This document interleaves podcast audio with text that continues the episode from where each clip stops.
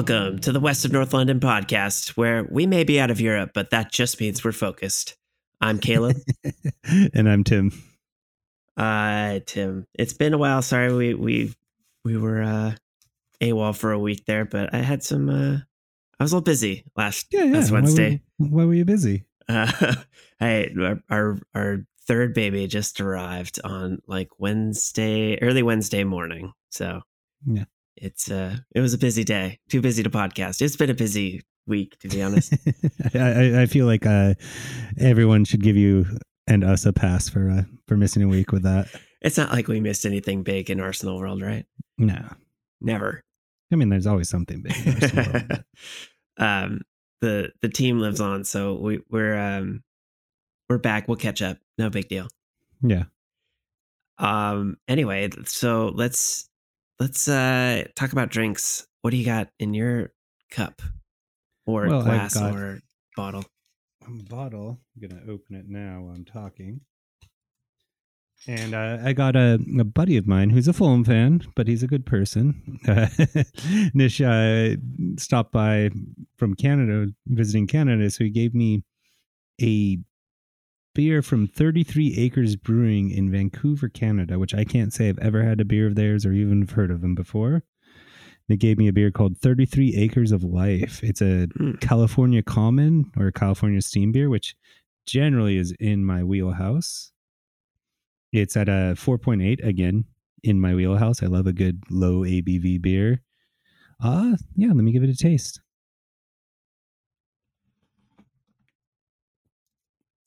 Yeah. It's a California Common. It's nice, smooth, crisp, a little bit of maltiness on there. Uh you know, not no hops detectable at all, which you would expect. Uh, yeah, super drinkable. I this would be a great beer for a nice sunny day. I think a nice spring day. So yeah, I, I I give it a thumbs up. I'll try and check them out if I'm ever up in Canada again. Yeah, I suppose we've moved out of the heavy winter beers and into the lighter spring summer beers.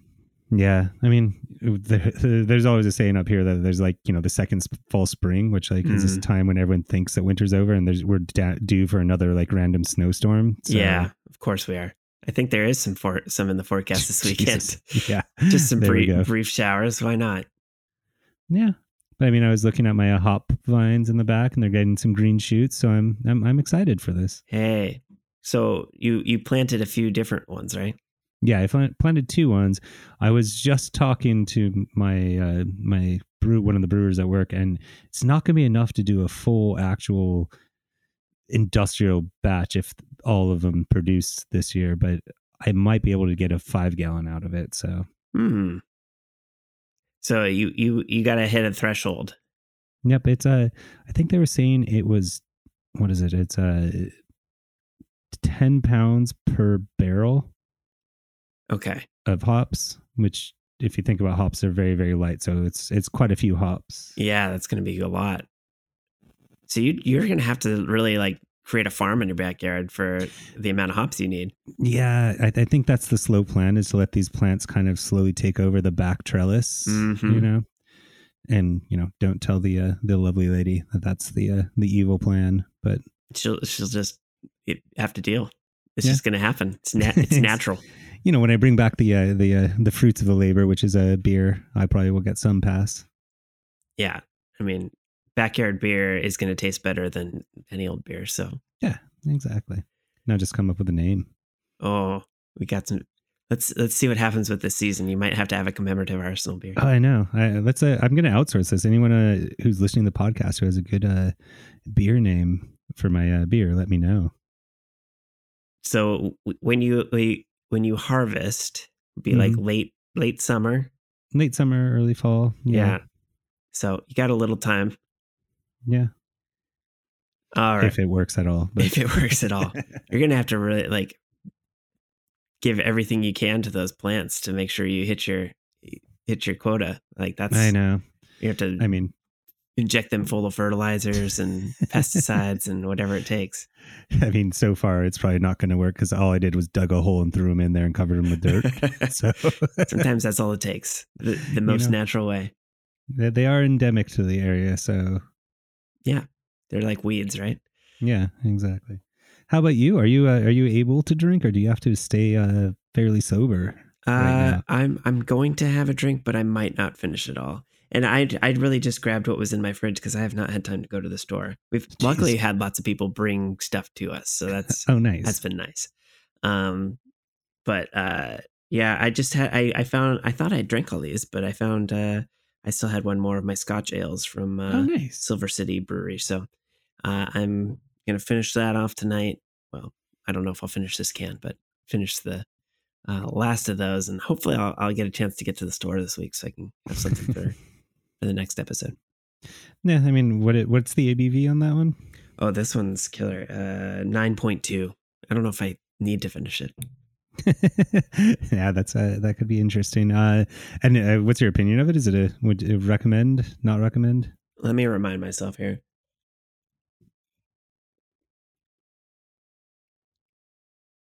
Yeah, I would say if you're it's it's not like overly scotchy. Like it's got the more brown ale notes and then like a little bit of a scotch aftertaste, but not um doesn't hit you in the face. It's pretty smooth. I've had some like um barrel aged things or you know you get you have some of those where it's like so overt with the the kind of uh whiskey or scotch flavoring then it it it overpowers the nice flavor of the beer i think Yeah. This is this isn't bad at all this is actually pretty pretty smooth especially for 9.2 it doesn't doesn't uh hit you like a ton of bricks Yeah, I mean, those are the dangerous ones, though. Yeah, for sure. Okay. Now we've got some drinks in us. Um let's hit that Tim bit. Yeah, I mean, continuing on with the uh, the the baby thing, just because I want to say congratulations again. It's yeah, awesome. Thank you. Uh, which Arsenal player do you think would make a good new father? There's a lot of uh, you know, different things you need, and I was just trying to get your opinion as a, a father of three. Me, I have no idea how to answer this because I've I, I do not have kids, so I was just wondering for you, which Arsenal player would make a great new father? Hmm.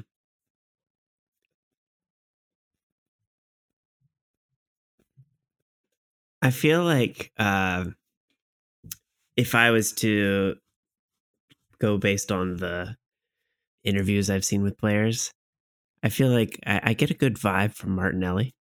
I feel Yeah. like he's he's young, but like if and when he does become a father, he's got that kind of like chill, soft spoken uh, way about him. And I feel like a lot of times with kids, the skill you need to have is de escalation.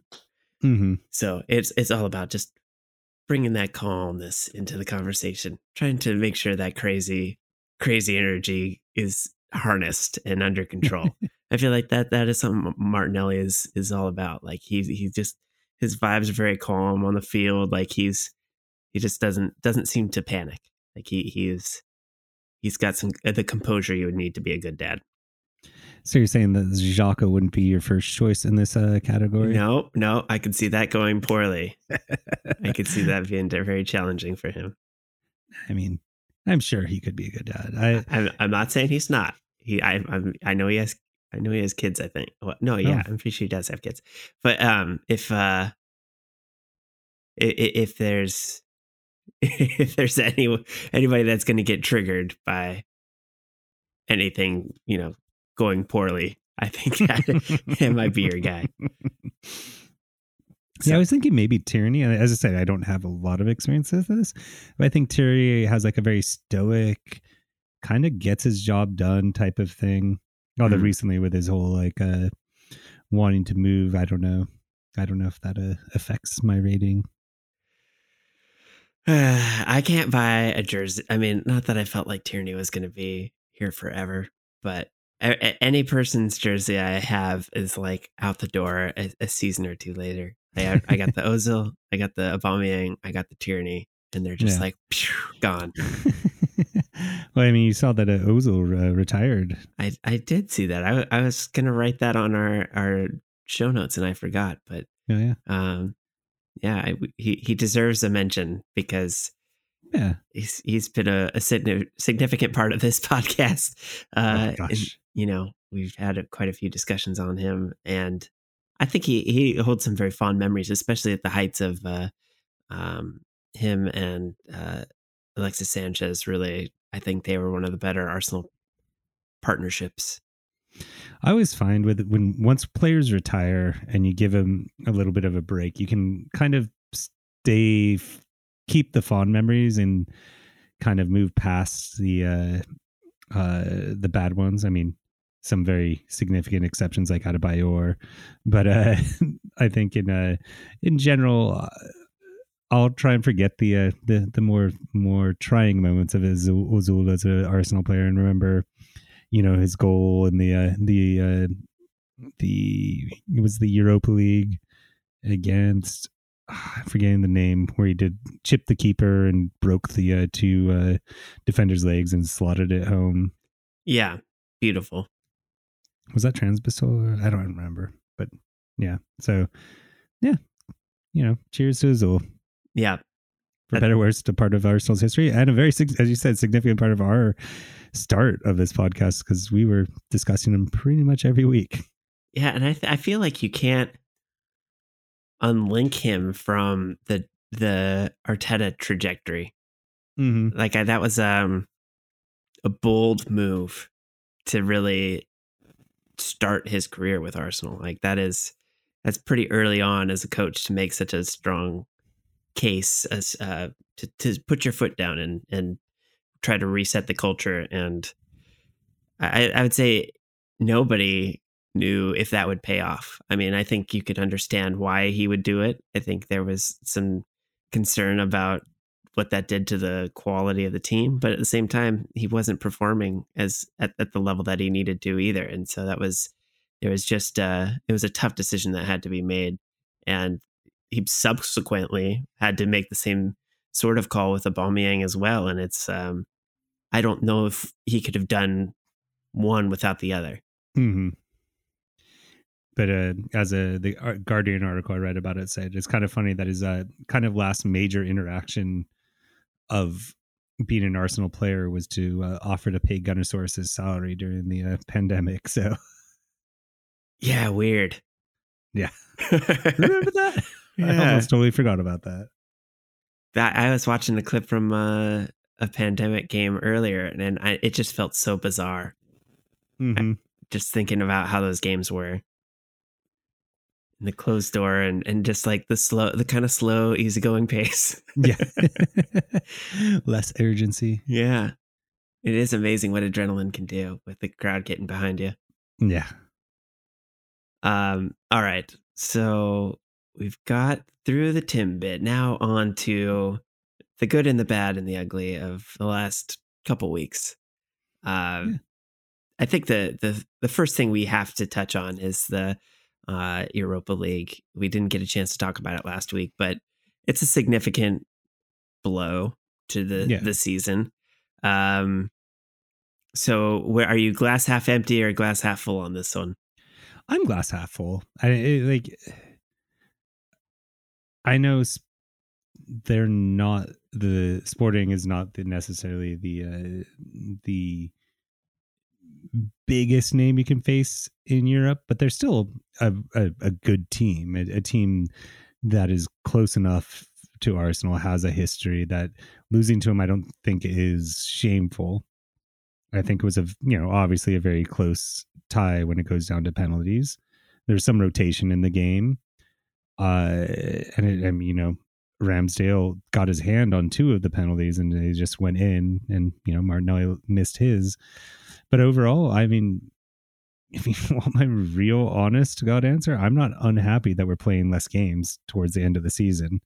It would have been a big ask to there are still some really good teams in the competition. So I don't there was never not a gimme that we were going to win, you know.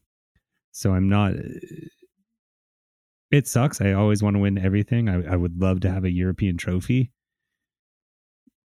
to be fair, I'd rather it be the Champions League than the Europa League, but it would still be cool to have a European trophy. But yeah, you know, less games. We can really just concentrate on the league. And, you know, it is what it is. What's your thoughts on it? Yeah, I I had to remind myself, uh, you know, kind of thinking about the uh, quality of our team and what it means to be the Premier League leaders and to get knocked out of this tournament. Um, because it doesn't, it, it almost doesn't square, right? Like you're you're mm-hmm. looking at one of the best teams in the best leagues in the world, and and it's um it doesn't feel quite right to lose to to Sporting, but as you said, like Sporting's not bad, and it, it's not like they were. I, I, feel um, ashamed of it or anything like that.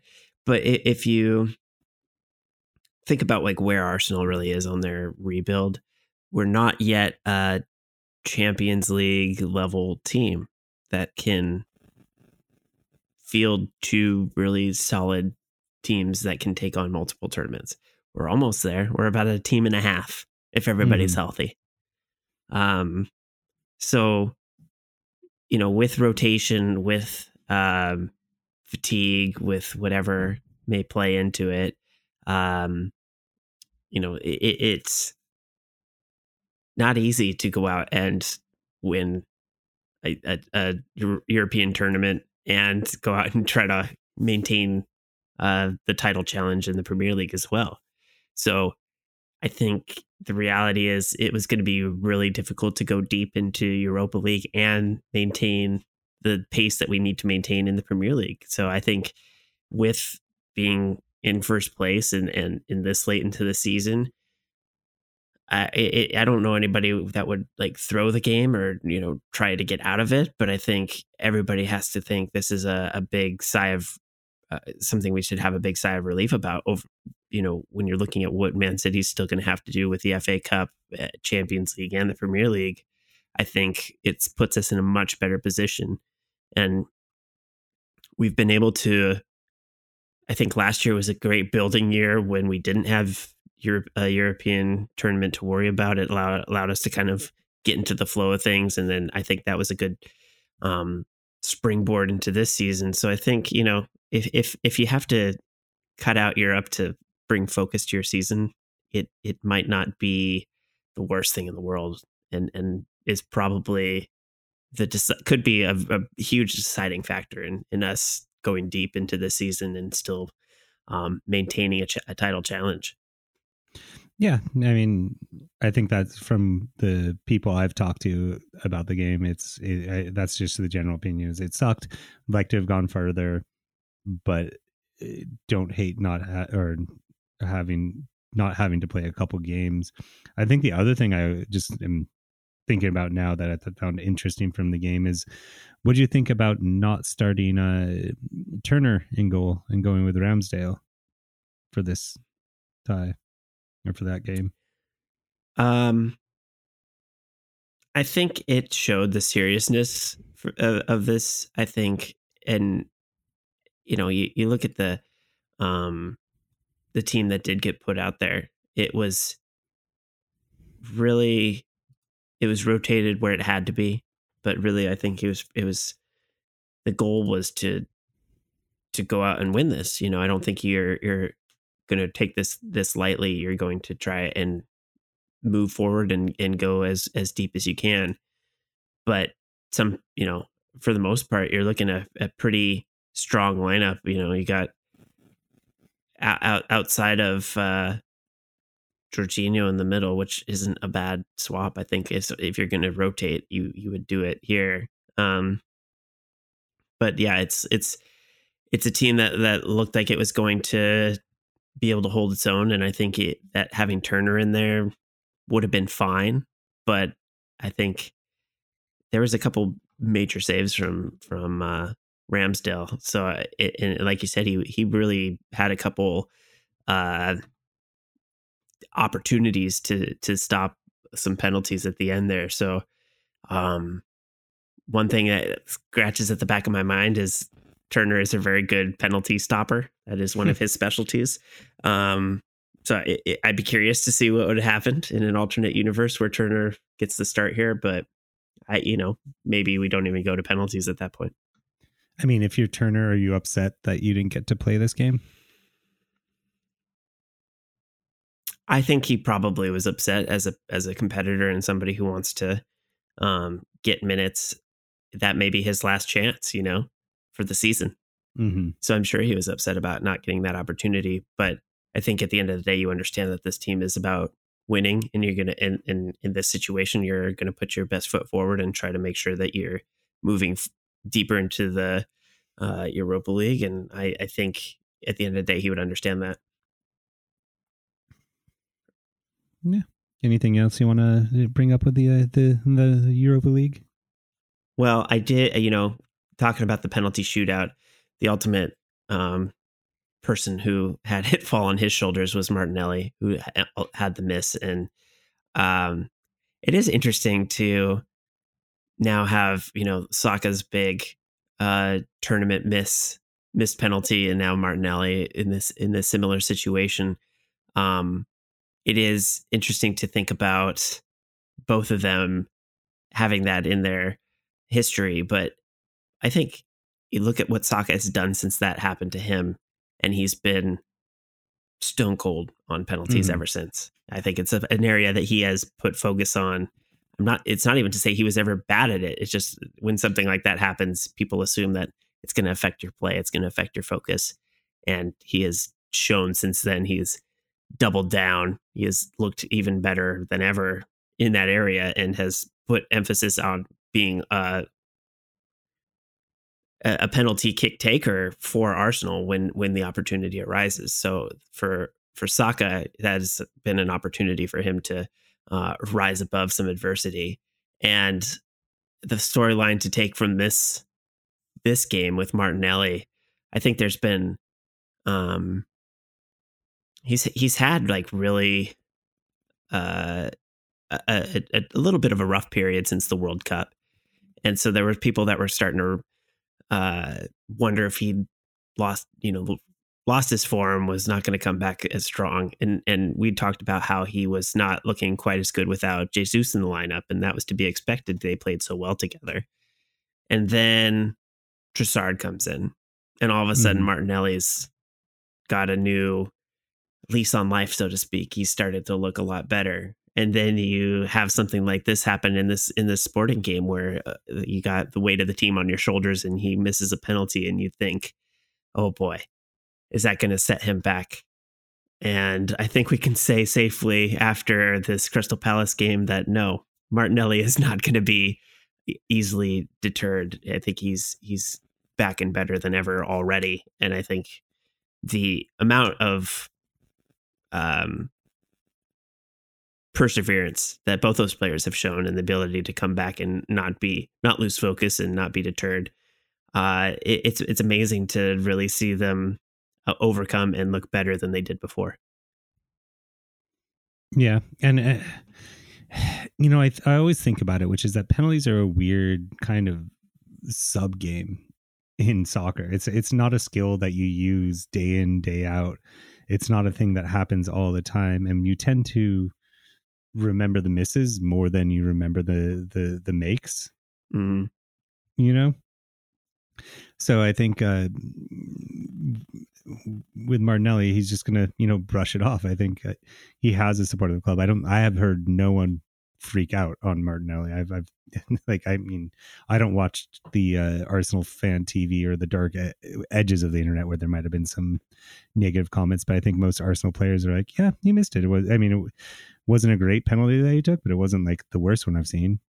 Yeah. So, and I, I i feel like in these situations if your team gets to the point where it's gone to penalties you have missed opportunities leading up to that and there's Mhm. certainly opportunities for arsenal to not get to that point so penalties seem so arbitrary it's it's like such a small aspect of the regular game to have to decide a game by that it's it's it's one of my least favorite things but um you have to end it somehow so i guess that's that's as good as we can get I mean, I, I I've said this many times. I'm sure I've said it on the podcast. I've taken one competitive uh, penalty in my uh, soccer playing career, and I skied it horribly. So it can happen yeah, I mean, well, with me, it would happen all the time. I'm sure. Yeah. So, like I said, Arsenal, Arsenal as it in general took a big step forward against Crystal Palace. I think that was the um, Martinelli was was indicative of how this whole team needed to really put that uh, game behind them and, and come out strong against a pretty um I don't know if depleted is the word, but you know, a, a team that was kind of in an awkward situation. We seem to get the the weird coach firings right before we get um we get to play these teams. So you're thinking coaching bump from whoever it's going to be. Um and pour one out for Vieira. I think we we can't gloss over that uh I don't know if he's I, I still don't know if we've figured out if he's a great coach. I think he has great qualities. I think he has great ideas, but hasn't figured out how to st- sustain that or hasn't found that right team that allows him to do what he needs to do. But I mean, I think the I mean, I, I think it was absolutely madness what Palace did to fire him right before this game, especially mm. not having anyone lined up right right for it. I think it was pretty poor form to fire him over a phone call on his way to training. That's just not a a, a, classy move. I also think, yeah, they haven't won since uh, the new year, but you have to Palace has to understand where they're at too. That they're not going to be, you know, doing a ton of wins, especially with the backing that Vieira got. He wasn't given a lot of resources and it, it, to me it reeks very much of they don't know what to do so firing the coach is going to get the fans off the backs to a certain degree. Mm-hmm. and i mean the bottom of the premier league right now is absolutely crazy. It's i think it's the bottom from 12 below but 12 down are separated by four points. It's it's it's a, everyone's involved in the, the relegation scrap right now. And it's I you could have done this before the transfer window ended and have a new coach come in, maybe get a couple new signings and make a difference. I don't know who you get in that's going to. I mean, they did. They got in uh, Hodgson, which yeah. I, I, I don't think that's a recipe for success. I could be wrong. You know, play this back when uh, he brings them back to Europa places somehow or something. But you know, hiring it's never good to bring a manager back. I've very rarely does that bring you success, and to bring a seven, I, like I, I like what Hodgson's done, but he's seventy something now and so behind the curve on management that I don't, I don't think it's going to to help the situation with them. And then to, it, I think it it showed in the, this Arsenal game, even though Hodgson wasn't in at the time, that I don't think I've seen a team play Arsenal so flat and just let Arsenal do what they wanted, especially in the first half. Yeah, it's it, it's really unfortunate. I think to to think of what he could have done there, but I they I I look at where they're at in the standings, and I get it. Like I, it, you're you may sit in twelfth, but you're four point. You're only four points well, three points out of the relegation zone. So um, it makes sense to want to stop the bleeding, especially when you're four four games without a win and you're not putting shots on goal. Like Vieira's not getting what he needed to get out of those players, whether he's a good coach or not. He lost. It seems from the outside that he lost that locker room.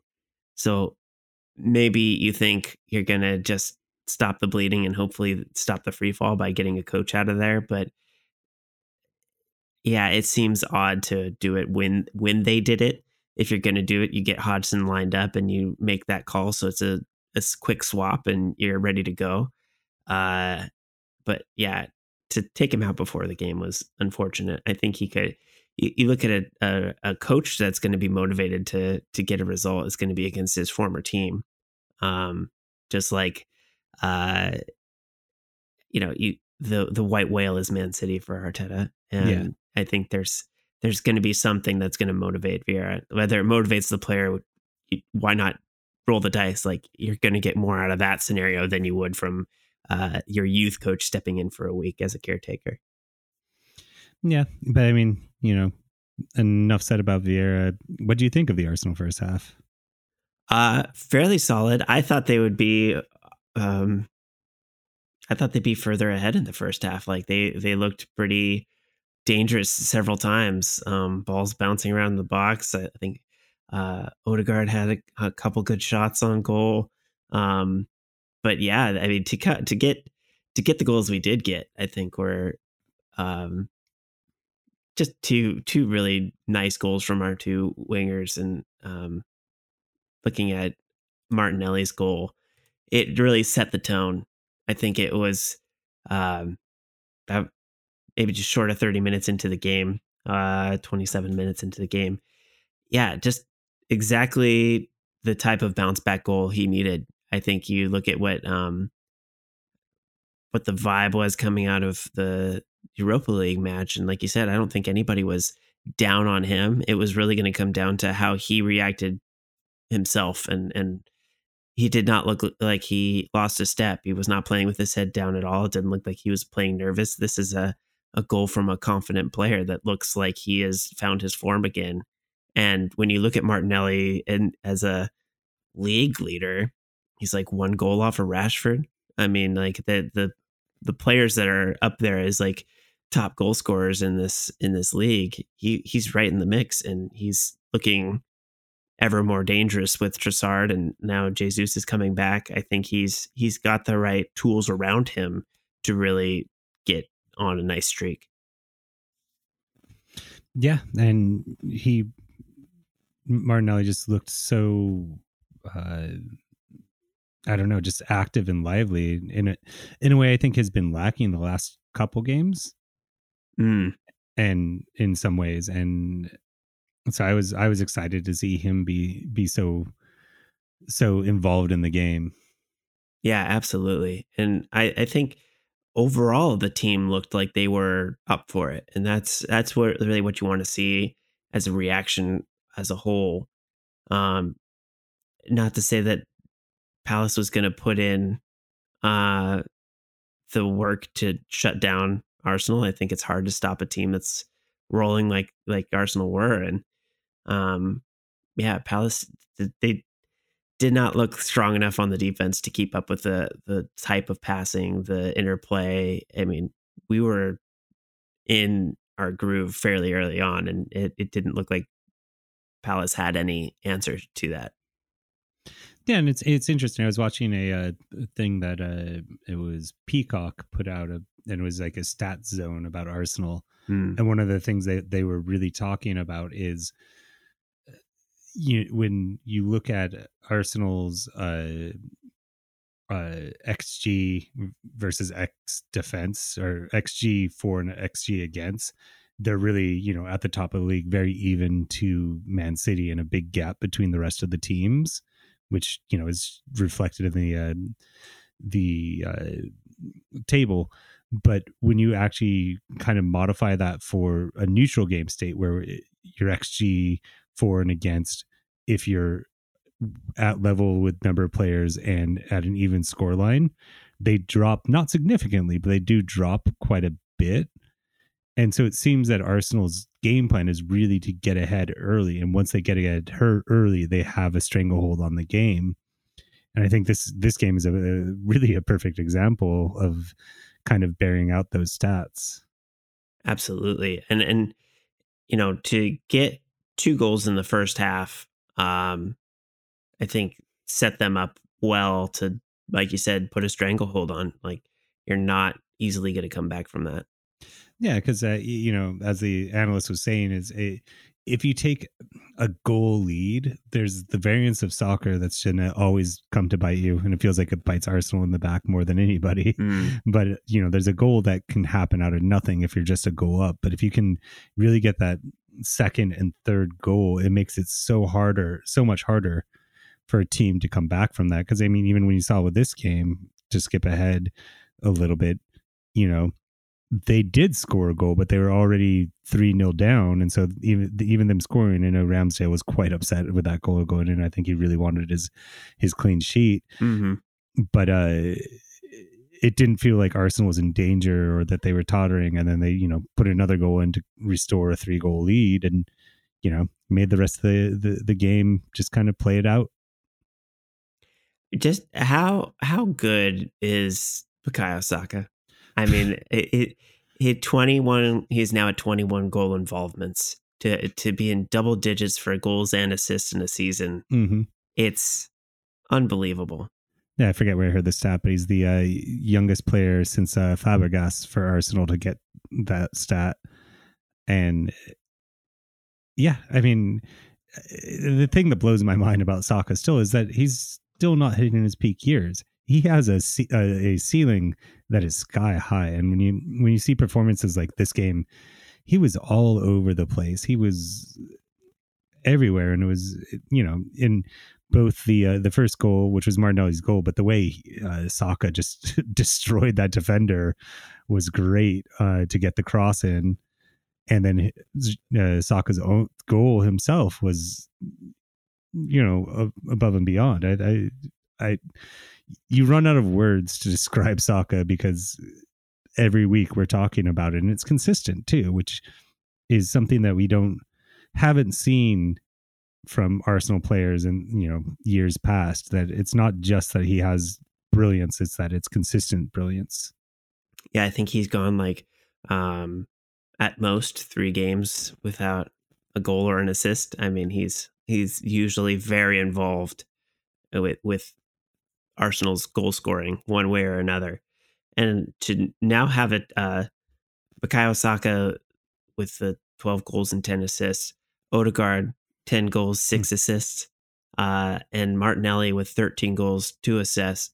Assists. I can't say assist apparently, um, but you know he. These guys are are far and away the dream team, and that is. I mean, Jesus has not had. He's had an impact on how we play, and I think um, that really set the tone for the beginning of the season. And then when he stepped stepped away and was not able to play, you've got these guys just continuing that form. Like it wasn't like it was reliant on Jesus to to hold it all together. They've really been able to continue to score and find ways to score. And like I said, uh, Martinelli was definitely impacted by his absence, but the fact that this team has found play, ways to plug in players like Trossard and and Jorginho and uh, Vieira and players that can help keep the the momentum going. I think that's been key to like really not feeling the impact of Jesus and and and now we just have like this added thing that's coming back into the fold and we can hopefully rely on him to continue to draw defenders and, and be a, a dangerous player.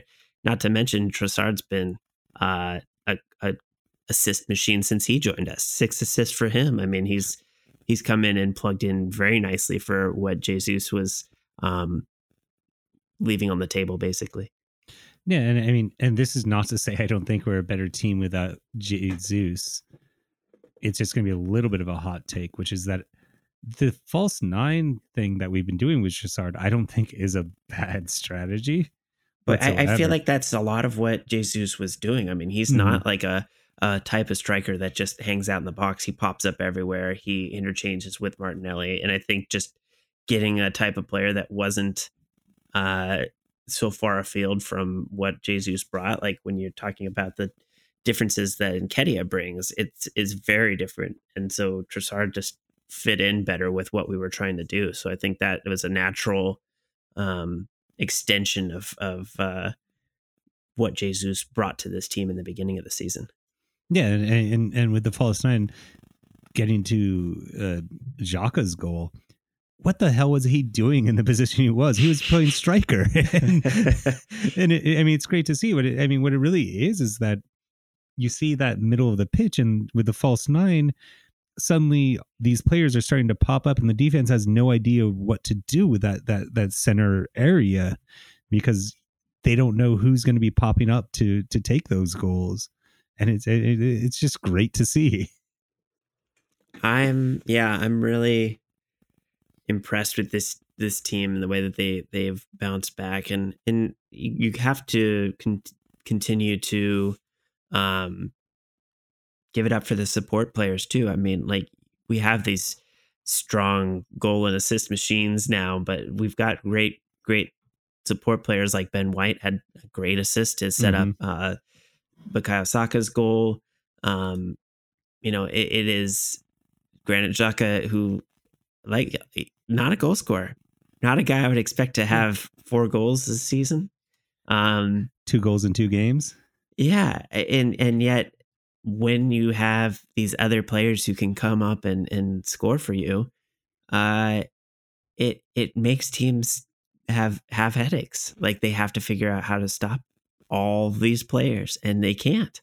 Like at some point, what what Arsenal has been able to do with their smooth passing and the way they build out of the back is get isolations, get these talented players into positions where they can get shots off and things happen. Stuff has been falling into place because they're getting the time and the space to do it. I mean, even Tierney came up with the uh, with an assist this uh, this game. Yeah, amazing. Like p- players that you just don't expect are are coming up and and making making things happen. Um, yeah, I I in Saka, I think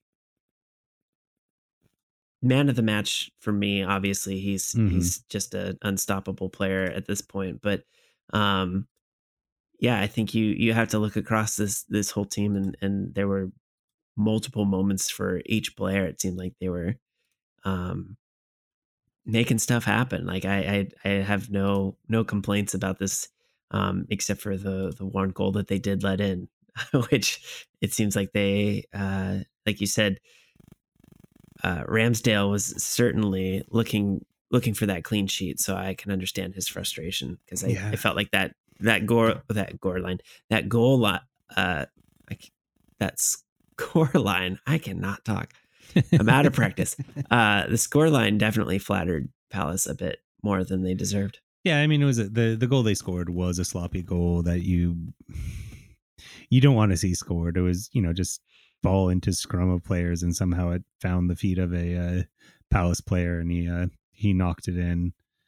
Uh, it's frustrating. You think you would think that Arsenal would be able to clear that, but it's one of those things that happened. But it, you know, really, that was the only real low point. And when you're talking about players, uh, I, I, I, we have it on the agenda to talk about it later, which is Arsenal's YouTube content. But they did put out one thing this week, which was a video of every single one of Zinchenko's touches from this game. Mm. And when you watch him play, you see what an amazing player he is. Not his his passing, his his control. What was really uh, interesting to see in that game, that uh, video was his defensive play, which I think sometimes just does you just forget about it you just i guess maybe even take it for granted but just see how good of a defender he is and how he's able to dispossess these players is amazing and also his positioning which is you know a majority of the touches you see him you know in right back position.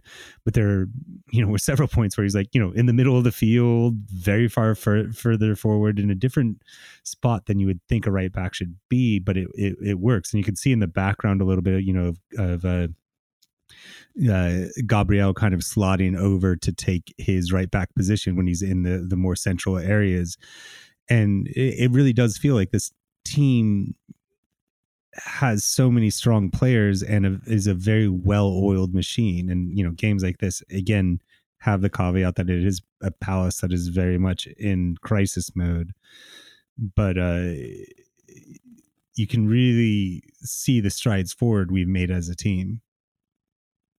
Yeah, definitely. One thing I forgot to mention about this lineup uh, is we had a Rob Holding sighting, mm. and mm. I thought he had a particularly decent game. yeah, no, totally. I mean, with Rob Holding, eh, I I like Rob Holding. I mean, how can you not, as an Arsenal fan, like Rob Rob Holding? But we all have our you know expectations of him as well, right? That uh, we we know exactly what we're getting with him. We've seen him enough throughout the years. We know where his ceiling is at, and we know where his floor is at. Uh, but he definitely uh, felt like he belonged in this team mm-hmm. when he when he showed the minutes. And you know, it's it's nice to know that we do have these depth pieces. And you know, I throw. I know he's unavailable right now, but Elneny kind of in the same bracket, which is obviously he's not going to be a starter in our ideal world but when you put him in, he plays a, a role, and I don't think it's disaster when you have to put these players in. Right. Uh, and I think our te- our depth is going to be tested once again. Seems like when we get some players back, we're losing some players, and right now, um, I think Tomiyasu is done for the Mhm. season. Mm-hmm. Um, Saliba is having some back issues, apparently. Um, I some of this stuff, the stuff that cre- creeps up right around these international breaks, I often wonder if they are as big a deal as they. I mean, Tomiyasu is is, is a season-ending injury, but I'm thinking Yeah. like with Saliba and some of these other players who not even necessarily on Arsenal, but I think Haaland, Haaland, pulled out yeah. of of the camp, and then, so it's like some of these um, are you know a little a little suspect and i get it you don't want to have to go to unnecessary play unnecessary games so if there's any any little niggles you're going to try to play it up and i wonder if saliba falls into that but um the i think the bigger like saliba will be back like it, Yeah. it's probably a minor back back issue hopefully um but you know the ben white uh pressure is on because we don't have the depth there now at that right back position, which is a little little bit concerning. Um, Yeah, I, what, what's your thought? I mean, that Tomiyasu injury is very unfortunate. I think uh, I really liked having Ben White as a a starter.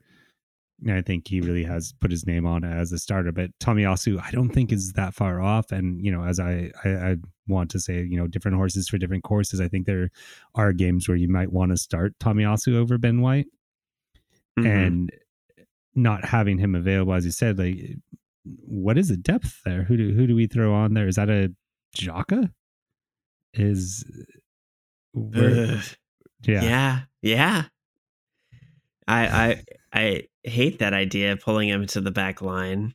Um, but they had Partey playing back there in the latter part of the game, and I didn't love that either. yeah, but I think it it does um, make more sense to keep Partey in the central part of the midfield, and Xhaka can still impact games from from that role. So I think pulling him back and putting in a, a Emil Smith Rowe or a Vieira into that that number eight role makes more sense.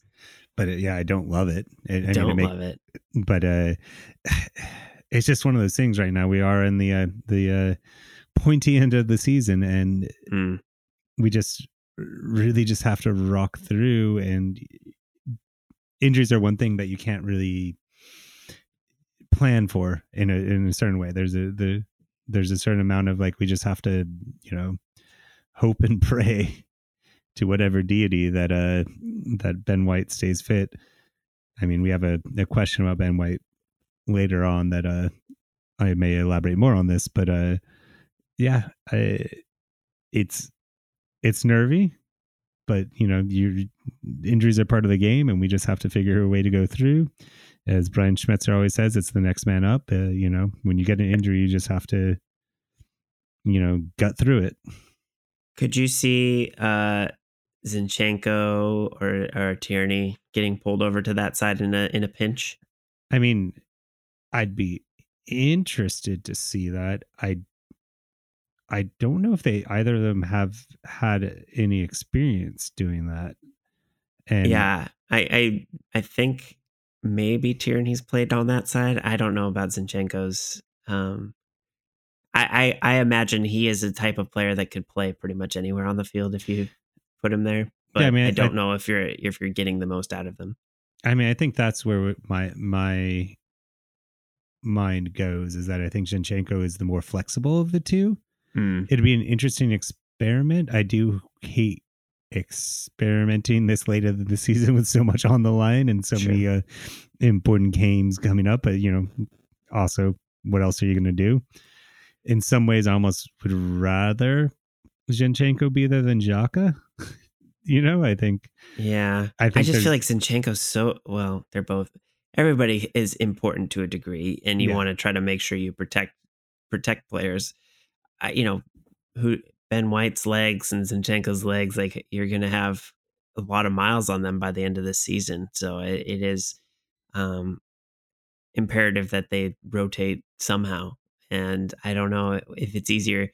Obviously, you can um, shift Zinchenko around a bit and and find ways to get get him involved in the game, but uh, yeah, if if if one of them goes down, it puts us in a in a tough tough spot for sure. I mean, it's one of those things where we might really think about starting Tierney a little bit more just to give Zinchenko a little break in case mm. he has to cover for Ben White.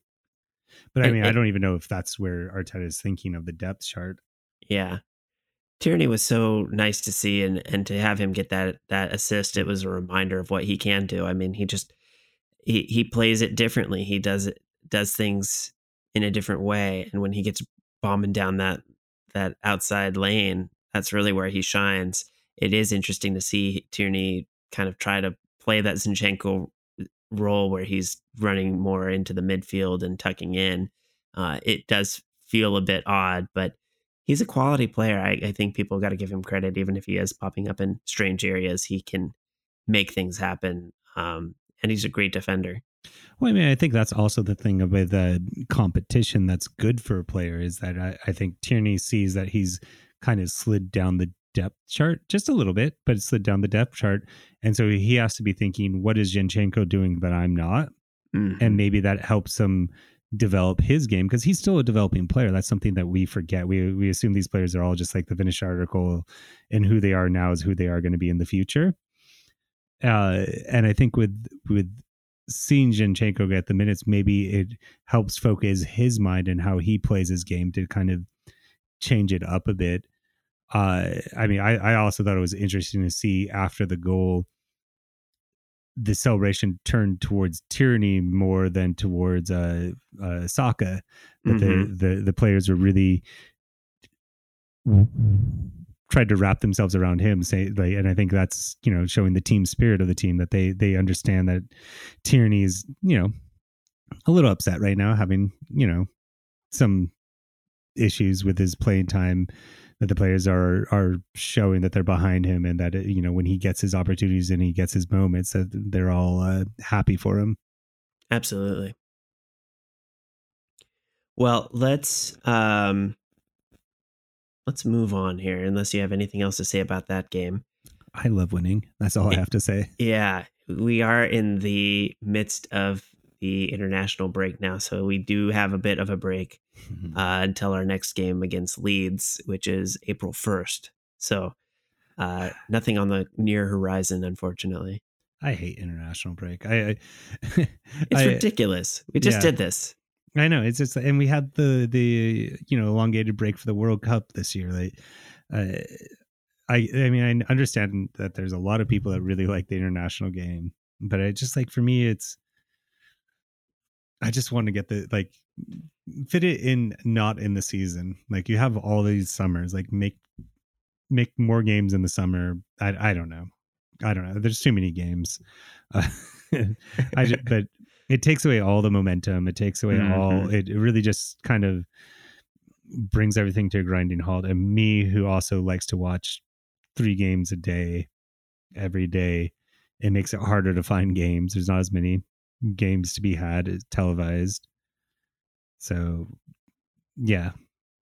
It's a uh, it's annoying. I'm not excited about this international break.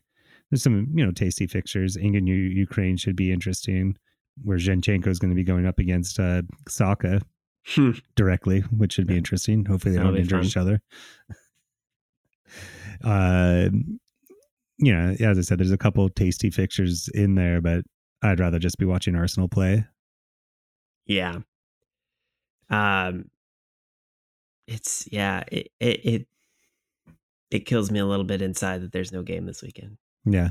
Because I, I really I crave it every time there's a gap. Now there's gonna be even more gaps without midweek games. So yeah, I'm gonna be even more dying for a fix every weekend. Well, I mean, it's a, a methadone fix. It's not games, but one of the things I wanted to highlight and uh, something I've been really enjoying is that the Arsenal YouTube mm. has been on fire. They have a lot of really interesting content that's been going up on their YouTube, probably on their website as well. I just get it through the uh, I subscribe to the Arsenal YouTube channel, and they're you know as i mentioned before they had that Zinchenko pretty much every i think it was every touch that he made during that game just watching that they do something after every game that's called the bench cam where Mhm. they just focus on arteta and the Hmm. bench and you, they'll have like a little insight of what's going on in the game like it'll just be a five minute thing and it'll usually just be the goals and a couple of the uh, the plays and it's really interesting to see arteta and what he's doing on the sideline how he's still coaching from the sideline. There's cu- several times in that clip where they he was like, you know, during throw-ins or you know injuries, he was pulling Saka or Gabriel aside and giving him tactical information while the game's going on. How much he lives and dies for every touch of the ball. It's fascinating. They do a fan zone camera where they'll go into the stadium, which is awesome just to see you know the fans and how they're doing. Uh, and another thing that they're coming out with right now is it's called gosh i should have written down the name of the, the it's a mini series that they're putting out they're 15 minute clips of the rehabilitation of gabriel which is really fascinating the uh, Mm. the the first episode was on his injury what exactly happened and his first steps to recovery and they just put out a second episode tonight i saw that it came on right before the podcast and uh, it's going to focus on like uh, you know what he's doing to get back and it's really interesting to see uh, from the player side what it means to be injured and how how you get back and what they do to get a player back. So i mean there's just really all sorts of really interesting content. So if you're uh, fixing for your arsenal fix uh the youtube channel is great. They did a great you know i think it was a five part series on the uh the youth academy which was fun to watch there's there's a lot of content out there to to carry you over until uh, we actually play good games again Yeah, I think I'm gonna have to dig into that uh Jesus documentary thing. That sounds pretty good. the first episode was fantastic and you know like i knew he'd gotten injured but it was it was fascinating because he talked he spoke about the injury which is that he doesn't even know exactly how he got injured. It was he was playing in, in that brazil game and he talks a little bit about like you know he's always played with pain that like pain happens. Mm. but then uh you know he didn't he felt something a little bit but it was just like he felt kind of normal and he was just kind of running around. And then when he got subbed off suddenly his knee just ballooned and got huge. And then they did a scan and found the uh, the the tear in the meniscus. Mhm.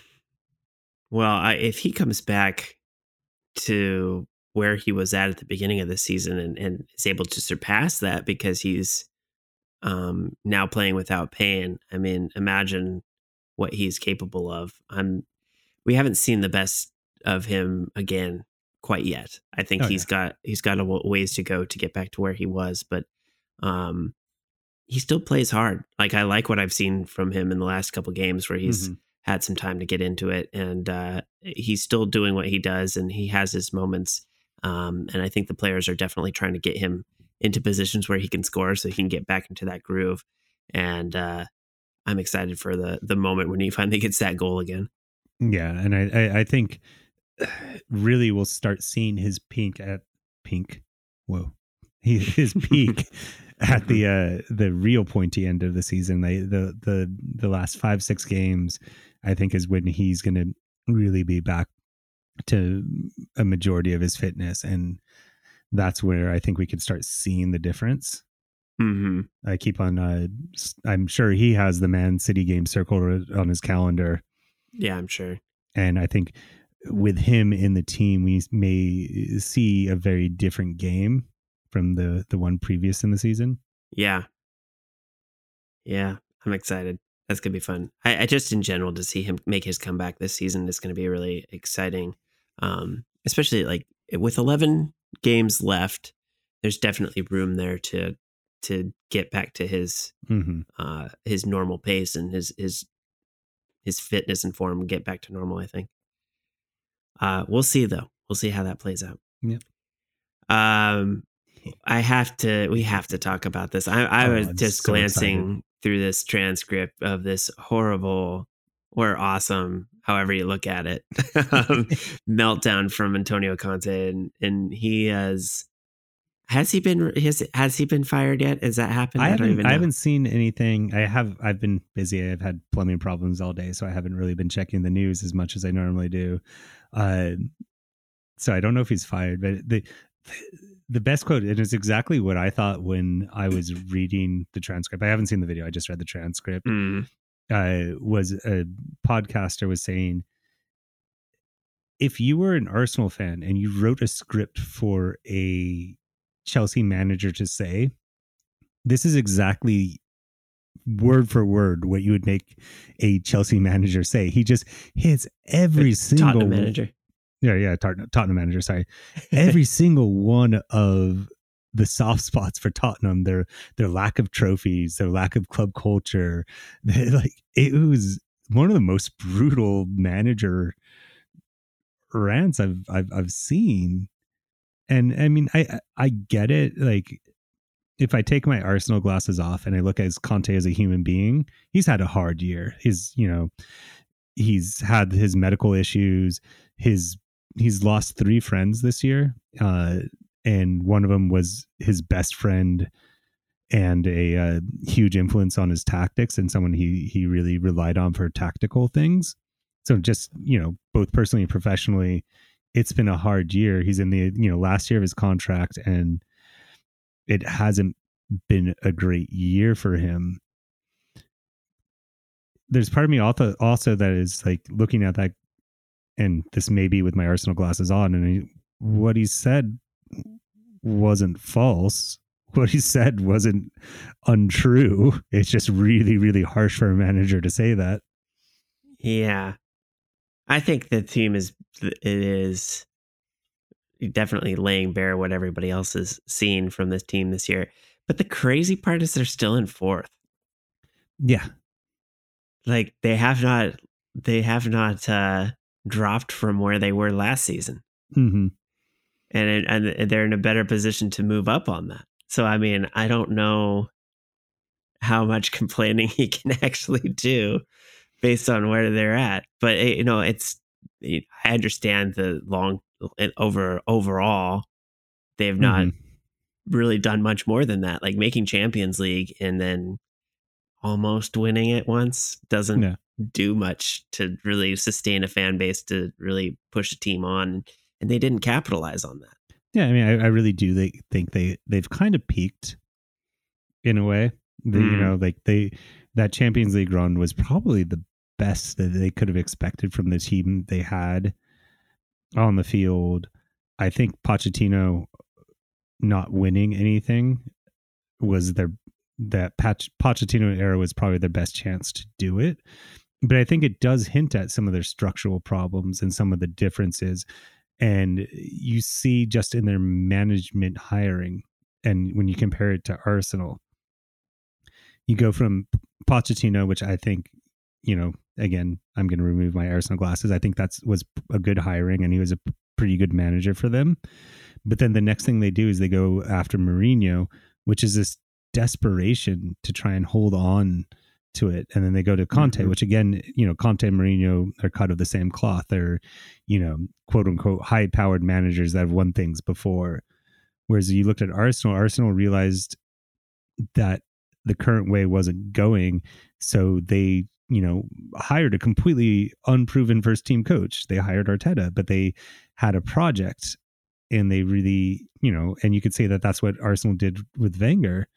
And I think that is the difference between an Arsenal and a Tottenham. And, you know, I think, yeah, it, it really does highlight, you know, one of the differences. And when, you know, you talk about like why we make fun of Tottenham, it can be said that we have a different idea of ambition than they do. I think you look at the, look at that team and the their peak coincided with the peaks of of Kane and Son, mm-hmm. and they're on the tail end. Like I, I, they're still good players, but not nearly at their their best. And when you look at what they've tried to build there, it's not not anything more than trying to take advantage of those two players. never once like if you look at the way Conte's taken an a, approach to it, and and Mourinho and um, Pochettino, you know, they've all approached the taking advantage of those, those players differently and putting different pieces in around them to try to get the most out of them. Um, but nobody has really put together a, cohesive team. Maybe out since that that Champions League run, no one has really been able to put together a cohesive team around them with a strategy to get the most out of them. It just seems like they're just kind of hitting it hard and hoping it goes in. You know, it's like you're yeah. It, there's no real strategy behind it. It is just let's let's see if we can play and things will happen. You know, and and that's that's I don't really know what their long term goal is with that.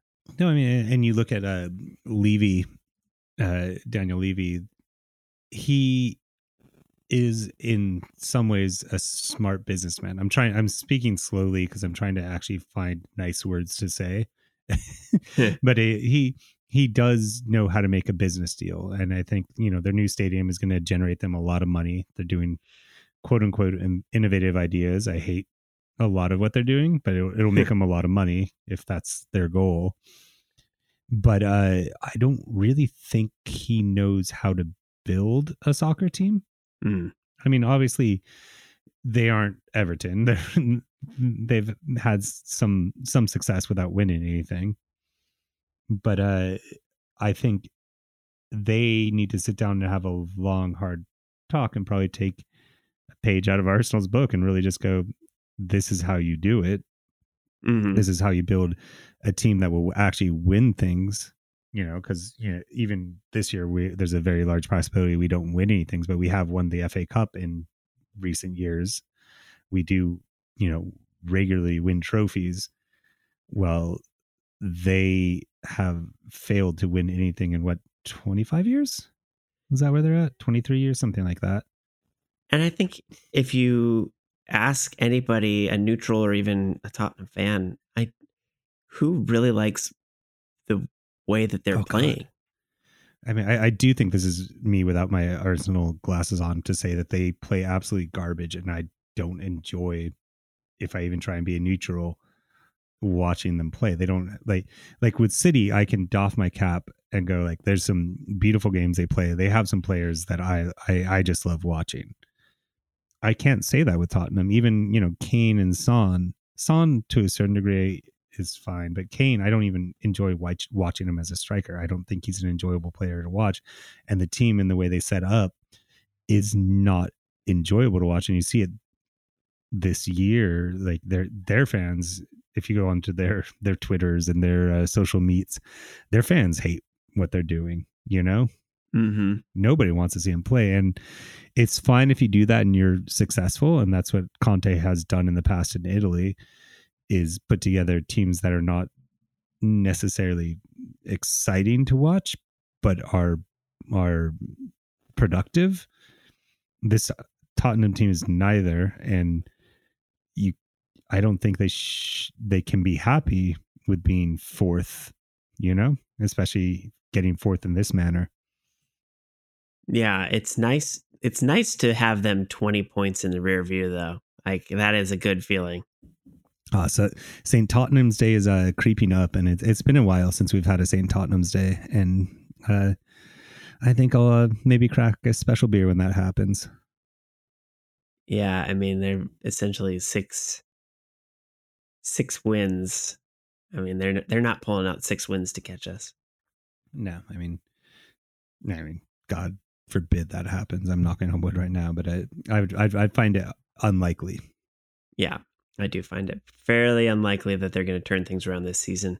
And it sounds like Conte is going to be out the door. If it, it, it's not, he's talking like somebody who like, if you don't fire me, I'll quit sort of situation. Well, I mean, you, you look at his contract. He he's out at the end of the year. They they have an option that I think is a their option, not a him option, so that mm. they can mm. they can choose to extend it for a year but the, the, the the talk has been for a while, even before this rant, that they weren't going to renew that uh, option.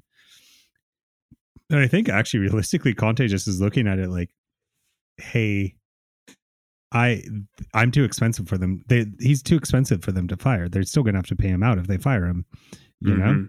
And find another manager, a caretaker manager, and then find a, a, a full time manager. They don't have the time, and it would be very expensive to do that. So Conte is kind of unfireable at this point in this, and you kind of see that now. Like most other managers would have been instant fired for giving that that rant. But I think Tottenham realizes, all right, there's not much more damage he can do. We'll play out till the end of the season. Let it go. But yeah, I mean, love to see it. Love to see it. I lo- I love the implosion because at this rate, if they really succumb to the sour mood of the coach, their their fourth might be their peak. Yeah. Like they could they could easily have things go the other direction.